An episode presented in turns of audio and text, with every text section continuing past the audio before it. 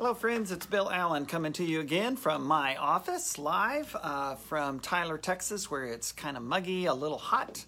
Uh, not as hot as it's going to be, but pretty warm still. And I just wanted to say hello. Thanks for joining me on this uh, second Acts study. We'll be in Acts chapter 2.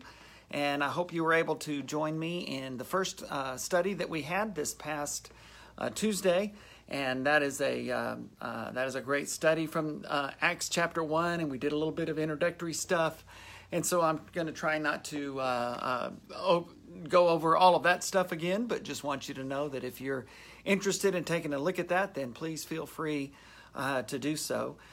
glad to have Debbie watching us again, and Lenny and Joe, and my friends Eric and Cindy. It's wonderful to see y'all. We'll have some more uh, joining in, and hopefully they'll be able to sign on and say hello without uh, any trouble, and that'll be uh, that'll be really good. We continue to be prayerful and mindful of our nation's difficulties that are happening right now, and uh, we just pray that God will do great things through all of the uh, difficulties and uh, through the the racial issues that we're facing still uh, through the uh, COVID 19 difficulties that we're uh, still working through and facing. And we uh, and all the other stuff uh, that uh, goes on in some ways because of those things, and and because of other things as well. So we are prayerful. We're mindful that God is at work, and we ask that He would continue to be a presence with us and and bless us. Uh, nice to see Linda Riddell here. Linda and Stan are very good friends and dear friends uh, from back in the day, and really appreciate y'all uh, tagging along with us in this study. Uh, lots of others will join in as well. And uh, I know you uh, may or may not be able to see it, but in the le- in the far corner, underneath those diplomas from Abilene Christian and Oklahoma Christian, there is a old old picture of Bill and Joyce in eighth grade. That's our eighth grade uh, band picture that was taken while I had a cast on my leg. Uh, and we were in the stands at our Dwight Junior High School uh, stadium. If you call it a stadium, more of a field, and uh, with some bleachers. And it was um, uh, that was a that was a long time ago. Let's see, that would have been 69, 70. I always have to do this 70, 71. That would have been our 1970, 1971 eighth grade year at South San Antonio, uh, at Dwight Junior High School in South San Antonio uh, District. You can scroll down and see a few of our pictures from high school days because this past June the 2nd was the 45th anniversary of our high school graduation from South San Antonio High School. And I know that you all wanted to know that. So I hope that you'll scroll down and take a look at those pictures. See Bill with hair, uh, see Joyce looking almost exactly the way she looks right now. It's just incredible. The best pictures I take are the ones with her in them. So, okay, enough of all of that fun stuff. Let's get into the book of Acts and just a little bit of a review. Um, as you know, if you were here with us on Tuesday, I, my favorite uh, title for the book of Acts is Acts of the Holy Spirit and the Church. I think that uh, that describes it pretty well because the Holy Spirit is at work throughout the book of Acts. And, uh, and of course, the church is at work throughout the book of Acts. It's a human institution, uh, but it's a human institution guided by the Lord. And we see the Holy Spirit very active in the life uh, of Jesus and very active in the life of the early church. Um, it's amazing to think of the presence of God among us. And uh, that presence of God was seen in the person of Jesus, the Son of God. And uh, as, as he said, even while he was here, if you've seen me, you've seen the Father, in response to Philip's question and request to show us the Father uh, in John 14. And then when Jesus was talking to them, he said, Look, I'm going to be going away, but I want you to know it's good for you that I do because I will send another comforter, another helper, another advocate that would be my presence with you. And that's what the Holy Spirit is. And in Acts chapter 2, we get to actually read about that event uh, happening.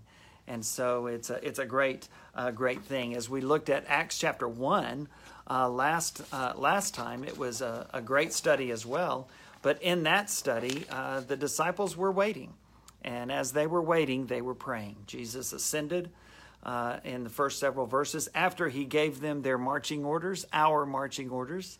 In Acts 1, verse 8, you will be my witnesses uh, in uh, Jerusalem, were in the city where he had died, where he had been buried, and where he had been raised, and where uh, the claims had first gone out that, hey, Jesus is still alive.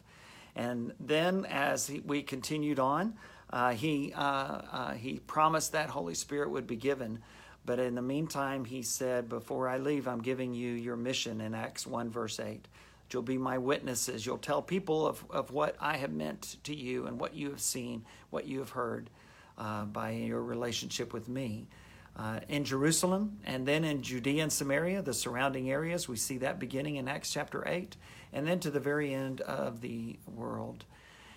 And so that's uh, that's that chapter one, and then they replaced Judas with Matthias, still leaning on the Holy Spirit to guide them into selecting the right person, and that was Matthias who had been with them from the beginning and had seen the resurrected Lord, uh, just like the other apostles had.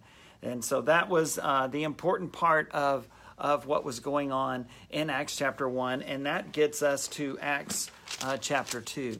And as we, uh, you know, as we think about that call to be witnesses, we have to ask ourselves, that's a little scary, isn't it? I mean, we, we sometimes I talk about evangelism as the E word because we're so scared of it, and we don't have to be the book of Acts tells us how to do that. It tells us just to be witnesses, just to tell other people of what what Jesus has meant to you and how you became a Christian and how Jesus has been a real presence and a comfort uh, and a guide for you in your life. Yes, turn to the p- passages of Scripture. That's the only inspired word that tells us how that's uh, how that happens. And we start with the first one of those in Acts chapter two. Um, but remember to tell your story along with the story. Um, and that's what Paul the Apostle does. Luke records the narrative of his conversion in Acts chapter 9 when he saw Jesus on the road to Damascus and then was blinded for three days and three nights, led into the city, and uh, was spent that time praying and fasting, certainly penitent. But then Ananias, a Christian man called by God, came to see him and talked to him about what God had in store for him. And Ananias tells him to get up and be baptized and wash away your sins, calling on the name of the Lord. And, um, and, and Saul of Tarsus, uh, as Luke records in Acts 9, does that. And then in Acts 22 and in Acts 26, in Paul's own words, Luke records that story as he speaks autobiographically about his life and where it had been, and then that road to Damascus experience, and then his conversion and baptism into Christ in, um, uh, in, in the city of Damascus, and then right away beginning to uh, serve the Lord and the church and to preach the gospel. Uh, and so lots of great, great stories in the book of Acts. And, and, and Paul tells these story by telling his story. In 1 Timothy 1, he called himself the worst of sinners, the chief of sinners, because of all the horrible things that he had done. And he says, but God did that on purpose so that if, if he could save me, you would know that God could save you too. And if God can forgive me, a blasphemer and a, a, a, a person who was critical of the church and tried to uh, have them imprisoned and jailed and, and destroy the church, and yet God was able to save me through the death, burial, and resurrection of Christ. And it was a great, uh, a great, great thing that God did. And so that helps us to understand that the book of Acts is written for us um, and to us. And so that's going to be a great, uh, great blessing. As we're continuing on now and getting ready to open up the book of Acts in chapter 2 and read this great chapter, uh, hello to my uh, brother and co minister, Davy Carter, uh, our cousins, uh, uh, Gail Addison, and Keith Allen, and all of my wonderful family in Southeast Texas. I love you all so much and look forward to seeing you again sometime. And um, others that have joined us, Doug Sifford, my friend from Oklahoma Christian Days, and and many others will join us live, but also we'll be able to watch. Remember, you can watch these on my Facebook page or on our church Facebook page uh, after they've been posted when we're done, and then you can watch them also on our West Erwin uh, uh, Church of Christ uh, website at West Erwin, West W E S T E R W I N, named for the street that we've been on for since 1885 uh, and um, westerwin.org, uh, uh, .com, westerwin.com is the website. Go to the social media, uh, scroll over that, and then click on the link uh, to live stream and then go down to archives and you'll see all of our lessons, all of my lessons, my devotional messages that we've been doing since we've been sheltering at home. And still going to be doing these lessons on Tuesdays and Thursdays at 4 p.m. Uh, through the summer. So, with all of that, let's talk about Acts. Acts chapter 2. In Acts chapter 2, we're acting with the Spirit, and then we're responding to the Spirit, and then we talk about the fellowship of the Spirit. And that all begins uh, by acting with the Spirit in Acts chapter 2. And it is an extraordinary event, uh, one of only two like it in all of history. And we'll talk about that in just a moment. But Acts chapter 2, starting in verse 1. When the day of Pentecost came, they were all together in one place. And remember, they were all together. This is a group uh, that is uh, referred to at the end of chapter 1, beginning with the uh, apostles the recently added Matthias, and then the other disciples uh, who were gathering together and who were praying. Suddenly, verse 2 a sound like the blowing of a violent wind came from heaven and filled the whole house where they were sitting. They saw what seemed to be tongues of fire that separated and came to rest on each of them. All of them were filled with the Holy Spirit and began to speak in other tongues as the Spirit enabled them. Now there were staying in Jerusalem God fearing Jews from every nation under heaven. When they heard this sound, a crowd came together in bewilderment because each one heard their own language being spoken. Utterly amazed, they asked, Aren't all these who are speaking Galileans? Then how is it that each of us hears them in our native language? Parthians, Medes, and Elamites, residents of Mesopotamia, Judea, and Cappadocia, Pontus, and Asia, um, the modern day Turkey on the western part of modern day Turkey, Phrygia and Pamphylia, Egypt, and the parts of Libya near Cyrene visitors from Rome, both Jews and converts to Judaism, Cretans or people from Crete, and Arabs. Uh, we hear them declaring the wonders of God in our own tongues. Amazed and perplexed, they ask one another, What does this mean? Some, however, made fun of them and said, They have had too much wine. well, Peter is going to take the lead, as Luke records. I think all of the apostles were preaching uh, because it was a large crowd. And as we'll see in just a few moments, 3,000 were baptized because of these events and the preaching that day. But for the moment, they just see this incredible, incredible experience. And yes, I believe that these miraculous gifts and these tongues of fire and the, this indescribable way of picking up a language uh, miraculously, speaking in another language, that's what it means to speak in another tongue, uh, speaking in another language where all of these people were able to understand them in their native language. And yet, these were men from Galilee, that northern region of uh, Palestine where Jesus had spent so much of his time in ministry and, uh, and where most of those were from. And, and yet, they heard them speaking in these other languages that they knew they didn't know this morning, and now they knew, and now they know them. And if you uh, click on something that perhaps in your study Bible or, or in a good Bible encyclopedia or Bible dictionary, you may find an article that talks about where all of these people were from. And uh, it goes all the way up from Jerusalem uh, to, uh, to Rome.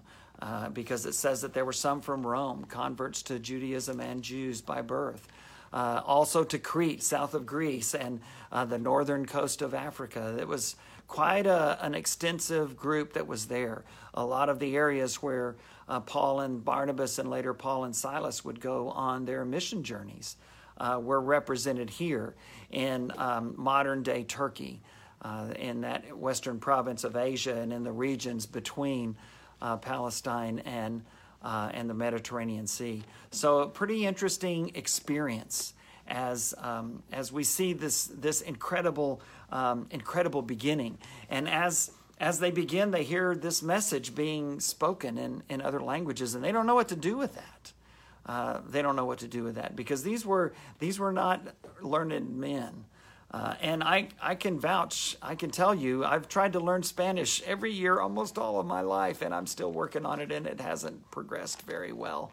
Uh, but I can, I can tell you that it's hard to learn a language. It's hard. It's hard to learn how to play a musical instrument. It's hard to learn a different language than your native language, and as you get older, it gets tougher. And yet, these men, they were able to do this right away. It was amazing. Uh, it was an amazing gift, and they saw these tongues that were kind of separated, that were fiery tongues, and and remember, Jesus had told them that I, you would be baptized with the Holy Spirit and to wait in the city of Jerusalem until uh, the Spirit comes and until you are clothed with power from on high. And that's exactly now what has happened. And the people don't know what to do with it. They're thinking, what, what in the world? Um, this is something extraordinary. This is one of those things that we haven't seen before. And so they say, well, maybe they're just drunk, which is incredible for a lot of reasons. But the main one is that's that's not what happens when you're drunk. You you don't you don't speak a new language uh, well because you've had too much to drink, um, and so that's unreasonable uh, to believe that. And so they continue on, and um, and Peter begins. Um, Peter begins by talking to them about what really um, is, is is going on here and what really this means. Um, then Peter stood up with the eleven. The apostles were the ones who were who were speaking. Verse 14 raised his voice and addressed the crowd. Fellow Jews and all of you who live in Jerusalem, let me explain this to you. Listen carefully to what I say. And remember, these are all Jews. These are all Jews. They were gathered in Jerusalem for the Passover. They stuck around for another couple of months for the uh, next Greek, uh, Jewish festival of Pentecost, named that way for being 50 days after Passover. And so here we are, and Jesus had been raised from the dead after the, on the third day after he had been killed and buried and he appeared to many and we talked about that some at the end of matthew and in our study last week in matthew chapter 28 and so jesus is is uh, is is now ascended after after several weeks of appearances. Um, uh, jesus now uh, goes up to see uh, back up to the throne room of the father.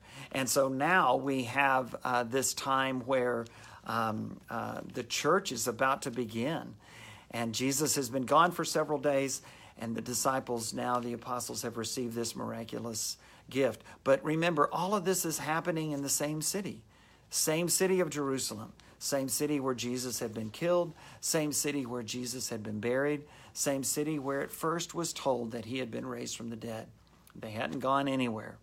They had stayed right there. They were waiting, but as Jesus had told them to do before he ascended, they had been waiting, they had been praying and, uh, and now the Spirit uh, had come.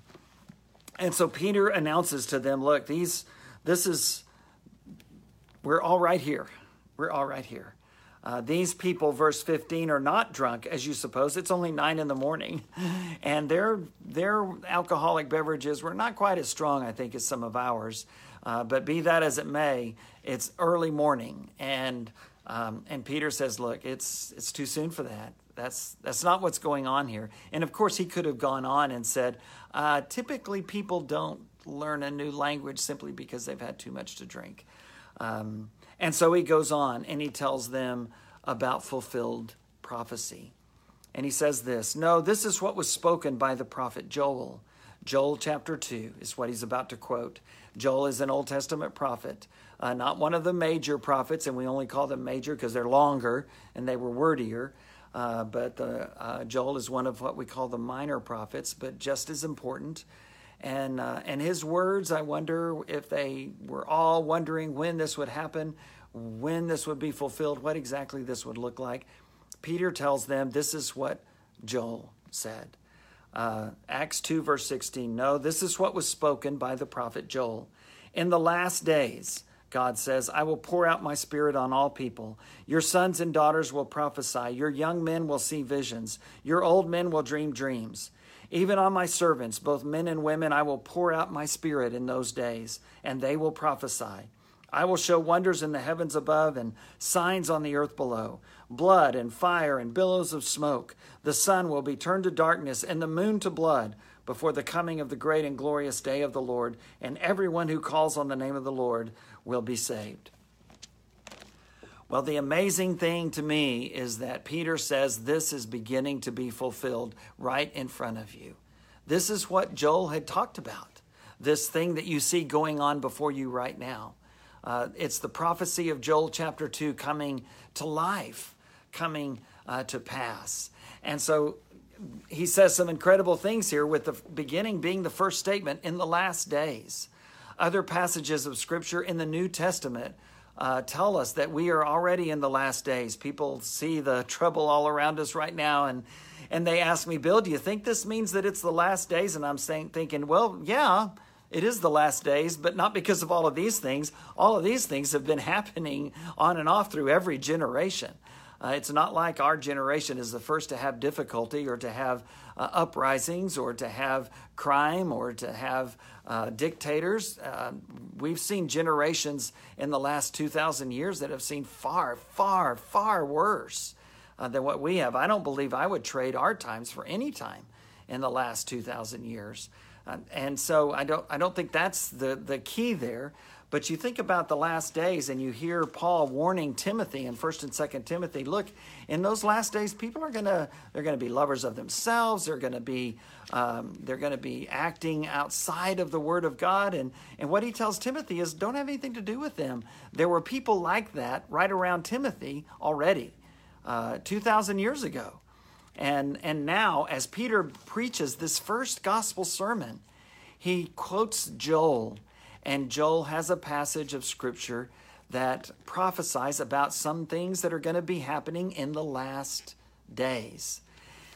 And so we're there. We're there. Are, are they going to end soon? I don't know. Maybe. Maybe. Are they going to go on another 2,000 years? I don't know. Maybe. Maybe. Remember what the lesson, if you need to look at it again, go back and look at the Matthew lesson from chapter 24 and chapter 25. Jesus clearly says, Stop asking when. Stop asking when. The disciples asked that question in Acts chapter 1. Are you going to restore the kingdom at this time? Or are you going to take back the power? And and uh, Jesus says, wrong questions. Don't don't worry about that. Don't worry about that. You just be my witnesses. And that's what he's telling us today too. Don't get caught up in the in the times and the winds and the, all of those things. He says in Matthew 24, there's going to be wars and rumors of wars. There's going to be earthquakes. There's going to be lots of stuff happening. But the important thing for you is to do my will. The important thing for you is to spread my message. And that's what we all need to be doing and focused on right now. Uh, granted, we continue to be prayerful for our world and try to help where we can and, and be, um, uh, being agents of positive change. And, and so we're forever prayerful for our world. We're forever we're prayerful for our leaders. We're prayerful for those who are, are in special need in our, in our society and who don't have the power and, and who don't have the economics or the health. And, and, uh, and we pray for our law enforcement and we pray for our military and we pray for our healthcare workers and we pray for our churches and our church leaders. Um, because what Paul says in 1 Timothy 2 is pray for them so that we can have an opportunity to spread the message of God. Well, in the first century, in these decades that the book of Acts talks about, it, it got really hard really fast. And we're going to see the persecution begin in Acts chapters uh, 3 and 4 and 5. Um, and still the church grew. Still the church grew. Um, and so Peter, uh, Peter says, in the last days, Acts 2, verse 16, spoken by the prophet Joel, God says, I will pour out my spirit. And he says, I'm going to pour out my spirit, and all of my people are going to get it sons and daughters, young men, old men, everyone. And we're going to see that fulfilled in just a little bit in Acts chapter 2, uh, starting in verse 38 and following as they respond to the invitation uh, of the Lord. I think what he's talking about there is not this miraculous gift of the Holy Spirit because scripture elsewhere tells us that that's not what he's talking about. But what he is talking about is what he promised his disciples that, that coming presence of his, that comforter. And we'll say more about that um, in just a little bit. Um, and so he says in verse 19, I will show wonders in the heavens above and signs on the earth below blood and fire and billows of smoke. The sun will be turned to darkness and the moon to blood before the coming of the great and glorious day of the Lord. And somewhere I hear Bill Murray in Ghostbusters quoting about these kinds of things sun to darkness, moon to blood kind of stuff. well, it's interesting to me that what Joel prophesied and what Peter says is, is going on right then. This is an extraordinary event, and we have to remember that those words, that language is apocalyptic language. It's the kind of language that passages in Daniel are in. It's a kind of passage uh, of, of language and genre that, of literature that the book of Revelation is in. If you're looking for the sun to be turned actual blood and the moon to go actually dark, well, unless you're looking at severe clouds or uh, uh, eclipse of some sort, it, it, it's not going to happen. What is Peter saying then? Well, he's saying there's going to be something extraordinary go on. It's not going to be like anything that you typically see. And that's what he's talking about here. How do you know that, Bill? Because he says this is being fulfilled. These are the last days now. It's now spoken of in the present. Joel is talking about this, and it's being fulfilled right in front of your eyes. Well, what's so extraordinary about this? Well, it is the end of Judaism and Jews as the people of God and the beginning of the church. For a while, uh, it is composed only of Jews, and so the church is uh, considered a Jewish sect, uh, and all of the Christians come from a Jewish heritage and background.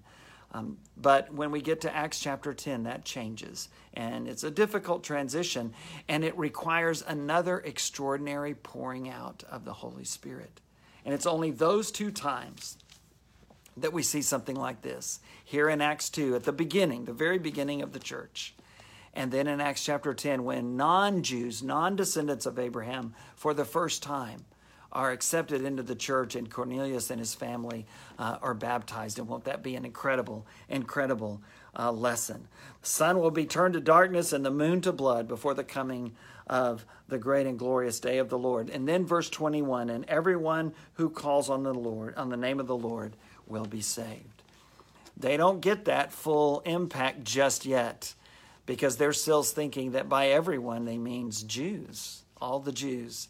But as we're going to see throughout the book of Acts, once we get to chapter 10, it is Jew and non Jew. Uh, and it'll be another moment of extraordinary, uh, extraordinary power. And so then we continue on in Acts chapter 2, beginning at verse 22. And now Peter's going to go to preaching. He said, okay, what you're seeing right now, this extraordinary miracle and event, of these uh, apostles speaking in other languages, uh, this giving of the Holy Spirit in an extraordinary way. This is to fulfill what Joel 2 would, would happen. It's the beginning of that fulfillment. And, and now he's going to start preaching and telling them the story. And what Peter does here becomes a pattern of those early uh, sermons as he's speaking primarily to Jews. Early in Paul's ministry, he'll be doing the same kind of preaching as we see in his first mission journey in Acts chapters 13 and 14. Verse 22 of Acts 2 Fellow Israelites, listen to this. Jesus of Nazareth was a man accredited by God to you by miracles, wonders, and signs which God did among you through him, as you yourselves know. And again, the first century Christians were able to say, hey, look, you, you know this story. Even, even when Peter talks to Cornelius in Acts chapter 10, he says, look, you know the stories about Jesus. This is not something that was hidden. This is not something that was secret. This was something that was done in front of everybody. And when he was raised from the, when he was killed on the cross, everyone saw it and everyone heard about it. And when he was raised from the grave, everyone heard about that too. And if they wanted to disprove it, it would have been very easy because it had just been a few days since he had been buried. The Roman seal was on his tomb. Guards and extra guards were there stationed. And yet, when the stories came out that he had been raised from the dead, no one went back to the tomb. No one presented the body. All they had was this, this crazy story that uh, these weak, apostles came and overpowered these extra Roman armed guards whose lives depended on carrying out their mission, rolled the stone away, broke the emperor's seal, and stole the body of Jesus. Right. Right. Yeah, I've got some coastal property here in Tyler that's right next to uh, the Pacific Ocean that I'd love to sell you if you're going to go for that one. They say that to believe in the resurrection takes faith. Well, I think to not believe it takes faith also. But the faith that we have, that we believe in the resurrection of Jesus, is a credible faith. I said more about that in that Matthew 28 sermon, so I'll try not to preach that one again, although I really want to. Can you tell? Um, and so we continue on. All those wonders and signs, the purpose for them is to establish that this is from God. That's what it's always about. Um, verse 23 of Acts 2 This man, Jesus, was handed over to you by God's deliberate plan and foreknowledge, and you, with the help of wicked men, talking about the Romans, he's talking to Jews, remember, with the help of wicked men, Pilate and the other uh, Roman guards and soldiers, put him to death by nailing him to the cross. But God raised him from the dead, freeing him from the agony of death, because it was impossible for death to keep its hold on him. David, verse 25, said about him, I saw the Lord always before me. Because he is at my right hand, I will not be shaken. Therefore, my heart is glad and my tongue rejoices. My body also will rest in hope, because you will not abandon me to the realm of the dead, or the grave, or Hades. You will not let your Holy One see decay, the natural uh, thing that happens to a physical body, unless it, it does no longer remains uh, in the in the grave. Um, verse 28 uh, You have made known to me the paths of life. You will fill me with joy in your presence. Um, and so Peter is going to apply that in just a minute and explain it and say David's not talking about himself because he's still buried. He's still dead and buried. Jesus, however, the tomb is empty. So as Peter talks about these things, he quotes. He quotes uh, from the Psalms, from Psalm 16 and from Psalm 110 uh, psalms that the that the Jews recognized meant something more than just what they meant in that day. Um, and so he talks about Jesus in these ways of being alive and the fulfillment of this prophecy. His body would not be abandoned, he would not be left in the grave. Jesus himself said when he was here alive and ministering, he said, Look, destroy this temple, this body, and in three days I will raise it again. He constantly told his disciples, Son of Man is going to be betrayed, he's going to be delivered into the hands of the Jews and the Romans, he will be crucified, and on the third day he will rise again. And and yet, when it happened, they were surprised and they still didn't get it. And now they have the Holy Spirit. And now they're able to put everything together. And now they have the courage and the strength and the opportunity uh, to share that message uh, with others. Still very dangerous because the people he's talking to are the people who were there when Jesus was crucified. Some of the religious leaders, I'm sure, are hearing exactly what's going on and are listening to this. And later on, we're going to read in Acts 3 and 4 that they got it. They recognized that these men uh, had been with Jesus as they questioned them and began to persecute them um, and threaten them in Acts 3, 4, and 5. Uh, the body was not abandoned. The psalmist had said it would not be abandoned, and he would be filled with joy in his presence. We're reminded of that, that very difficult uh, and telling passage of scripture in Isaiah 53 that talks about the suffering servant, the suffering of the Savior and the Messiah. Uh, not a king who comes in and slays all his enemies, but rather uh, the one who is slain, uh, the Lamb of God. Uh, the beautiful words in Revelation I saw the Lamb of God looking as if he had been slain. Uh, and that is how he saved us from our sins by giving his life on the cross. That's what Peter is telling them all uh, now. And so now he's going to apply it. And now he's going to uh, help them to understand what all this means. In Acts 2, beginning in verse 29, fellow Israelites, I can tell you confidently that the patriarch David died and was buried, and his tomb is here to this day. He's not talking about himself, in other words. Verse 30, but he was a prophet and knew that God had promised him on oath that he would place one of his descendants on his throne. And that's why Matthew establishes and Luke establishes that Jesus uh, goes back in royal blood uh, through King David uh, all the way back uh, to Abraham. Uh, verse 31 Seeing what was to come, he spoke of the resurrection of the Messiah. That he was not abandoned to the realm of the dead, nor did his body see decay. He was only there for three days. God has raised this Jesus to life, verse 32, and we are all witnesses of it. In 1 Corinthians 15, Paul the apostle makes that huge important step and statement that he died, he was buried, he was raised, and he appeared to people. There are witnesses. There are people who will say, I saw him dead, and then I saw him alive. We are witnesses of it, Peter says uh, right there, just less than two months after all of these events happened in the city where all of this is taking place, the city of Jerusalem. Exalted to the right hand of God, he has received from the Father the promised Holy Spirit and has poured out what you now see and hear. That's what's going on, he says.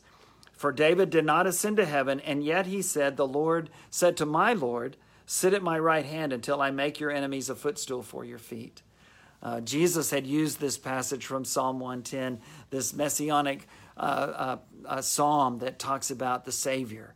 Um, and uh, even though he was much younger and would come far after uh, King David, David called him Lord. Um, a great, great passage. Verse 36 Therefore, let all Israel be assured of this God has made this Jesus, whom you crucified, both Lord and Messiah. Again, this becomes the outline. Jesus, you killed him, God raised him, and now uh, he has appointed him and, and put him in the position of, of the Lord of Lords, and he has uh, ascended in uh, to heaven. We see this incredible gift of the Spirit given in Acts chapter 2 and in Acts chapter 10. And here we find uh, Peter using that moment to preach the gospel for the first time. Luke had said at the end of his gospel in Luke 24 stay in the city. Uh, until you're given power from on high, and then repentance and forgiveness of sins will be preached in the name of Jesus. Um, and then this powerful statement and, and assertion in Acts 2, verse 36 Therefore, let all Israel know this for sure God has made uh, this Jesus, whom you crucified, both Lord and Christ. Uh, you guys, you guys messed up big time, and we all did. But you especially did because you're the ones that were actively involved in putting him to death. You're the ones, perhaps some of them there, who shouted, "Crucify him! Crucify him!" Um, it's it's. Can you imagine hearing these words and remembering uh, where you were that day and what was going on in your mind? Uh, Peter condemns them, and he he uh, he states unequivocally that this one that they crucified is the Son of God, and that God has made him uh, the Lord in Christ. Paul says in Romans one that he was declared with power to be the Son of God through the resurrection of the dead, Jesus Christ our Lord. I think Peter is wanting to keep on preaching, but just like what happens in Acts 10 with Cornelius, he gets interrupted, I think. And so we go from acting with the Spirit to responding with the Spirit and responding to the Spirit. In Acts 2, verse 37. When the people heard this, they were cut to the heart and said to Peter and the other apostles, Brothers, what shall we do? That is the right question. That is exactly the right question. When you are convicted that this is what has happened, that Jesus is who he says he is, he's the Son of God, that he has been raised from the dead, and that I am a sinner, the right question is what do we do? And there's an answer to that question, and it's asked and answered several times throughout the book of Acts. Uh, and if the answer to that question is there's you, you don't have to do anything, his death, burial, and resurrection saves everybody no matter what. You can spit in his face. You can say he never lived, he never died, he was never raised. But the blood of Jesus cleanses you from your sin. That's the doctrine of universalism, which says Jesus died on the cross to save all of everybody who ever lived, no matter what. Well, if that's not true, then there is an answer to their question, which is what do we do? What do we do? Now, whatever that response is, it doesn't earn them salvation. They don't deserve the gift that's been given. But there is a response of faith. There is a response of faith. And so we look at Peter's answer in verse 38 of Acts 2. Peter replied, Repent and be baptized, every one of you, in the name of Jesus Christ for the forgiveness of your sins, and you will receive the gift of the Holy Spirit. The promise is for you and your children, and for all who are far off, for all whom the Lord our God will call. With many other words, he warned them, and he pleaded with them Save yourselves from this corrupt generation. Verse 41 Those who accepted his message were baptized, and about 3,000 were added to their number that day. So here's how this goes. Peter and the others shared the gospel, the death, burial, and resurrection of Christ, how there were witnesses that saw that and, and testified to it. And the people are convicted. They, they, they believe. They say, you know, you're right. You're right. What do I do? Well, Peter doesn't tell them to believe, they already believe. It says that they were cut to their heart. Uh, and so they were convicted. They, they didn't have to be told to believe. They believed. They were right there. They saw all these things happen. And they saw the things that were going on that day, that Sunday on the day of Pentecost. And they were believers. But that's it. And so Peter responds to them in verse 38 Repent and be baptized, every one of you, in the name of Jesus Christ for the forgiveness of your sins, and you will receive the gift of the Holy Spirit. That is the same answer today. When people ask, okay, I believe that all of this happened, what do I do? We tell them to repent. That word simply means to change. Change the path you're on. You're not going to live perfectly from here on out, but you can live faithfully. But you must live in a, with a desire to, to follow Christ. Uh, you must live on that narrow path as Jesus described it, as we read uh, in the Sermon on the Mount uh, in Matthew. Uh, we must be ones who are willing to do the will of the Father, as he said in that same chapter 7 of Matthew. Um, Peter tells them to repent and be baptized, every one of you, in the name of Jesus Christ for the forgiveness of your sins. Um, they had come to believe, they needed to change their life. Uh, other passages of Scripture that answer this question remind us that we, we confess that faith so that others around us uh, will know that this is something I'm doing genuinely. It's something that's going on inside of me. It's not just a, a, a getting wet. It's not just a taking a bath, as, as Peter says in 1 Peter 3, but it's based on the death, burial, and resurrection of Christ. It is the desire uh, to be right with God he says at the end of 1 Peter chapter 3. And, and so there is an answer to their question what must I do? Uh, we're going to see the same answers given throughout this study, throughout the book of Acts. Uh, we'll see it time and time again. And, and Peter tells them to repent, to change your life, to be baptized in the name of Jesus Christ. Their baptism is based on their belief and it's based on their repentance.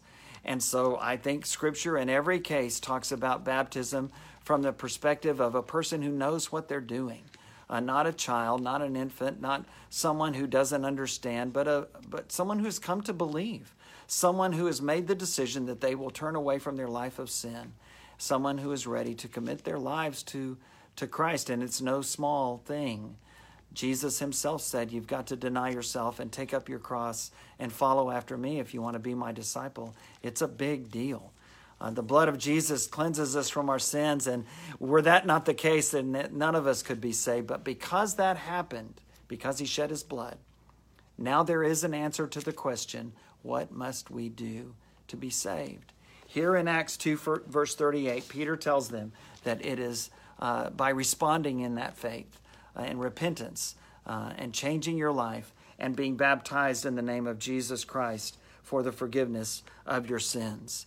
Uh, later, Paul, after those three days when he was uh, praying and fasting, as uh, Luke describes in Acts chapter 9, having seen the Lord on the road to Damascus and been blinded because of it, uh, Ananias comes to him three days later after he had been praying and fasting and gives him his sight back. And then Acts 22, verse 16 tells him, And now, Saul, what are you waiting for? Get up and be baptized and wash away your sins. He still hadn't had his sins washed away. He was called to do that. It didn't earn his salvation, it didn't deserve his salvation, and it was no more a work than the act of believing is a work. But again, we're faced with two options. Either universalism is true and the blood of Jesus washes away everyone's sin, no matter whether they believe or not, um, or or there is an answer to that question: What must I do to be saved? Brothers, what shall we do? They ask the apostles in Acts chapter 2. And there is a response, there is an answer to that question. And, and Peter tells them, You've come to believe already. Now it's time to repent, to decide, I'm not going to live like this anymore. Um, and to be baptized and to wash your sins away because of the blood of Jesus Christ. And then he goes on and he tells them, Look, this promise is for everybody. He doesn't quite get that completely yet, but it is.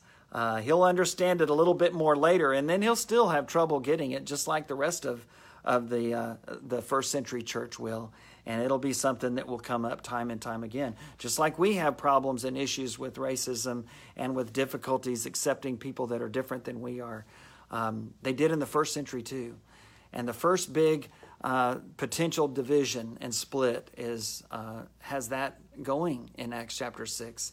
The first big conference that they call about is to ask that question: Do we need to make these non-Jews Jews, and ask them to become Jews and to follow the law in order to be saved, in order to be a Christian, in order to be a disciple of Christ. Um, so we, we get it, we understand, and we're going to look at those issues and look at those uh, conflicts as we go through this study uh, this summer. Um, with many other words, they warn them save yourselves from this crooked generation, and this is the only way that can happen. This coming Sunday morning, I'll be preaching from that great passage in John 16, verse 33, where Jesus says before his crucifixion, I've told you these things so that in me you'll have peace. In the world, you're going to have trouble. And that should come as no surprise to us. But take heart, he says, I have overcome the world. Um, and so Peter says, now you can save yourself um, from the worldliness and sin and death. And you can, you'll still be in the world, you'll still have trouble uh, but you'll also have peace because you'll have salvation. Uh, those who accepted his message, verse 31, were baptized, and about 3,000 were added to their number that day. And so the church begins with a bang. 3,000 are baptized that one day, that first day, seeing this incredible thing, hearing this incredible message. Um, 3,000 are baptized, and they are receiving the Holy Spirit, just as Peter promised, that indwelling uh, gift of the Spirit. Later on in Acts chapter 8 and in Acts chapter 19, we're going to see passage that I think clearly teaches um, that those miraculous gifts, other than this time and in Acts chapter 10, are given when an apostle, not just any Christian, not just any disciple, but an apostle, lays their hands on someone. In Acts chapter 8, uh, Philip is preaching and baptizing people, and then Peter and John, two apostles, come down from Jerusalem and put their hands on them and they receive the Spirit. And it's clearly stated in Acts chapter 8. In Acts 19, Paul has some people baptized who only knew the baptism of John, hadn't heard of Jesus. And so he baptizes them and then he places his hands on them as an apostle and he allow, gives them the ability uh, to do these miraculous gifts as well. Uh, that that seems to be what's happening. And we look historically, and there may be some times when people say, I saw a miracle happen, or this happened to me. And we don't have to prove or disprove those things. If it draws people closer to God, great. It's never going to contradict this right here. And if it does, then it's to be rejected because it's from somewhere else. Um, and, and, and yet, whatever we hear today and whatever we see in history is nothing like what we read about in Matthew, Mark, Luke, and John that went on in the day of Jesus. It's nothing like what we read about in the first century church in Acts and in the letters, the things that they were doing. Uh, there's no explanation for that. Uh, that was something unique, and it's something that we see in a great, great, incredible way. Okay, we've seen acting with the Spirit uh, as the Spirit was given.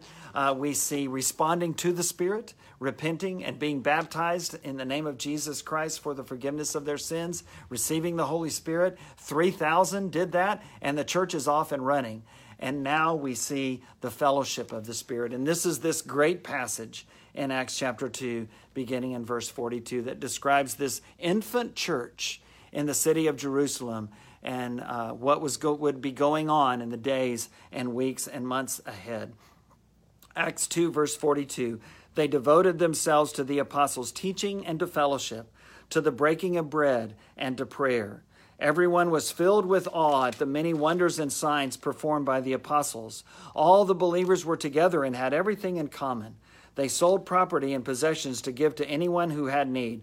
Every day, Verse 46 They continued to meet together in the temple courts. They broke bread in their homes and ate together with glad and sincere hearts, praising God and enjoying the favor of all the people. And the Lord added to their number daily those who were being saved. They were meeting every day. And they were uh, having that incredible fellowship and common bond with each other, uh, hearing that gospel preached, sharing meals together, uh, great rejoicing, taking care of each other's needs. Uh, this is the church we're talking about, uh, not the state, not the government, although the state and the government can help, and we're glad for it uh, when it happens. But this is talking to the church, uh, to the very early church. And it's, uh, it's just an amazing story. That verse, verse 42, is very powerful. They devoted themselves They were devoted. This wasn't just a passing thing. It wasn't just something they did on Sundays. It wasn't just something that they did when they didn't have other things that were more pressing. They devoted themselves to these things, to the apostles' teaching, to their doctrine. What we teach is important. Doctrine is important. Uh, and Jesus showed us that. We saw that throughout the book of Matthew. Um, Jesus taught about everything. He taught about uh, the sanctity of marriage and maintaining that bond between a, a man and a woman and being faithful to each other uh, for life. He talked about not being materialistic and seeking first his kingdom and then knowing that God will take care of everything. He talked about being faithful even in the midst of persecution. Um, he, he told us in Matthew chapter 7 that not everyone who calls on me, Lord, Lord, will enter the kingdom of heaven, but the one who does the will of my Father who is in heaven.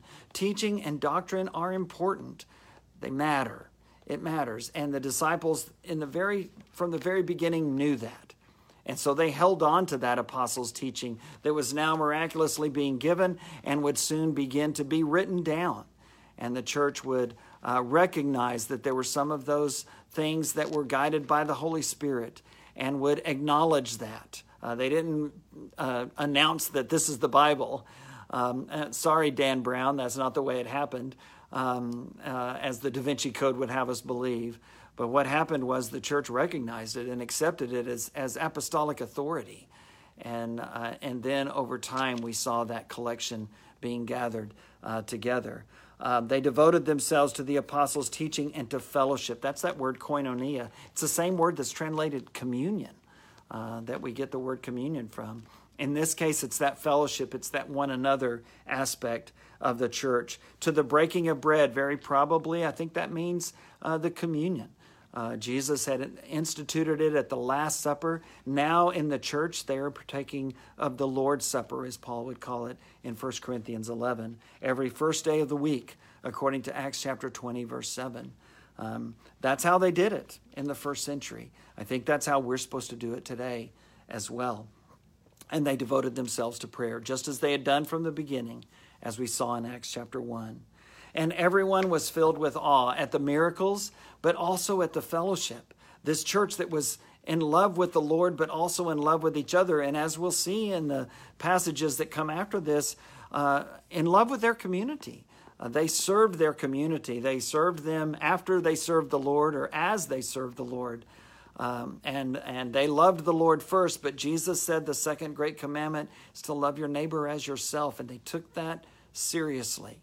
And uh, just as Jesus said in Matthew 5, um, let your light shine among others so that they'll see your good deeds and glorify your Father in heaven. Peter would make the same statement in 1 Peter chapter 2 verses 9 through 12 saying let your light shine let your let your deeds and your works be seen by others uh, so that they can be convicted. Uh, they broke bread every day. I think that's talking about sharing meals together. And for a good while, uh, the early church uh, partook of communion in the context of a common meal. Later, when there was difficulty because of that, as we read in 1 Corinthians 11, um, they stopped doing it that way. Uh, but here they're they're eating together, they're fellowshipping with each other every single day. They're praising God, they're enjoying the favor of all the people. Unfortunately, that would only last so long. And then, just as they did with Jesus, the Jewish leaders would stir up people and would ultimately begin to persecute them. They threatened them after Peter and John heal a man uh, who, who had been lame from birth. And they call them in and question them, and they tell them, Don't speak anymore in this name. And they say, Well, you figure out what you got to do. We've got to do the will of God. And then later, when they don't heed those threats, they begin the persecution and, um, and we see that in Acts chapters 3 and 4 uh, and 5. Um, we see the importance of the church from the very start. We, we're not meant to follow God on, on our own and by ourselves. Uh, the church begins in Acts chapter 2. And Jesus constantly had told his disciples to hang in there. And, and, and he gives us the Spirit and he gives us this great gift of the church to encourage us and to help us to remain faithful. And that's the purpose of the assemblies, according to, Acts, uh, to Hebrews chapter 10.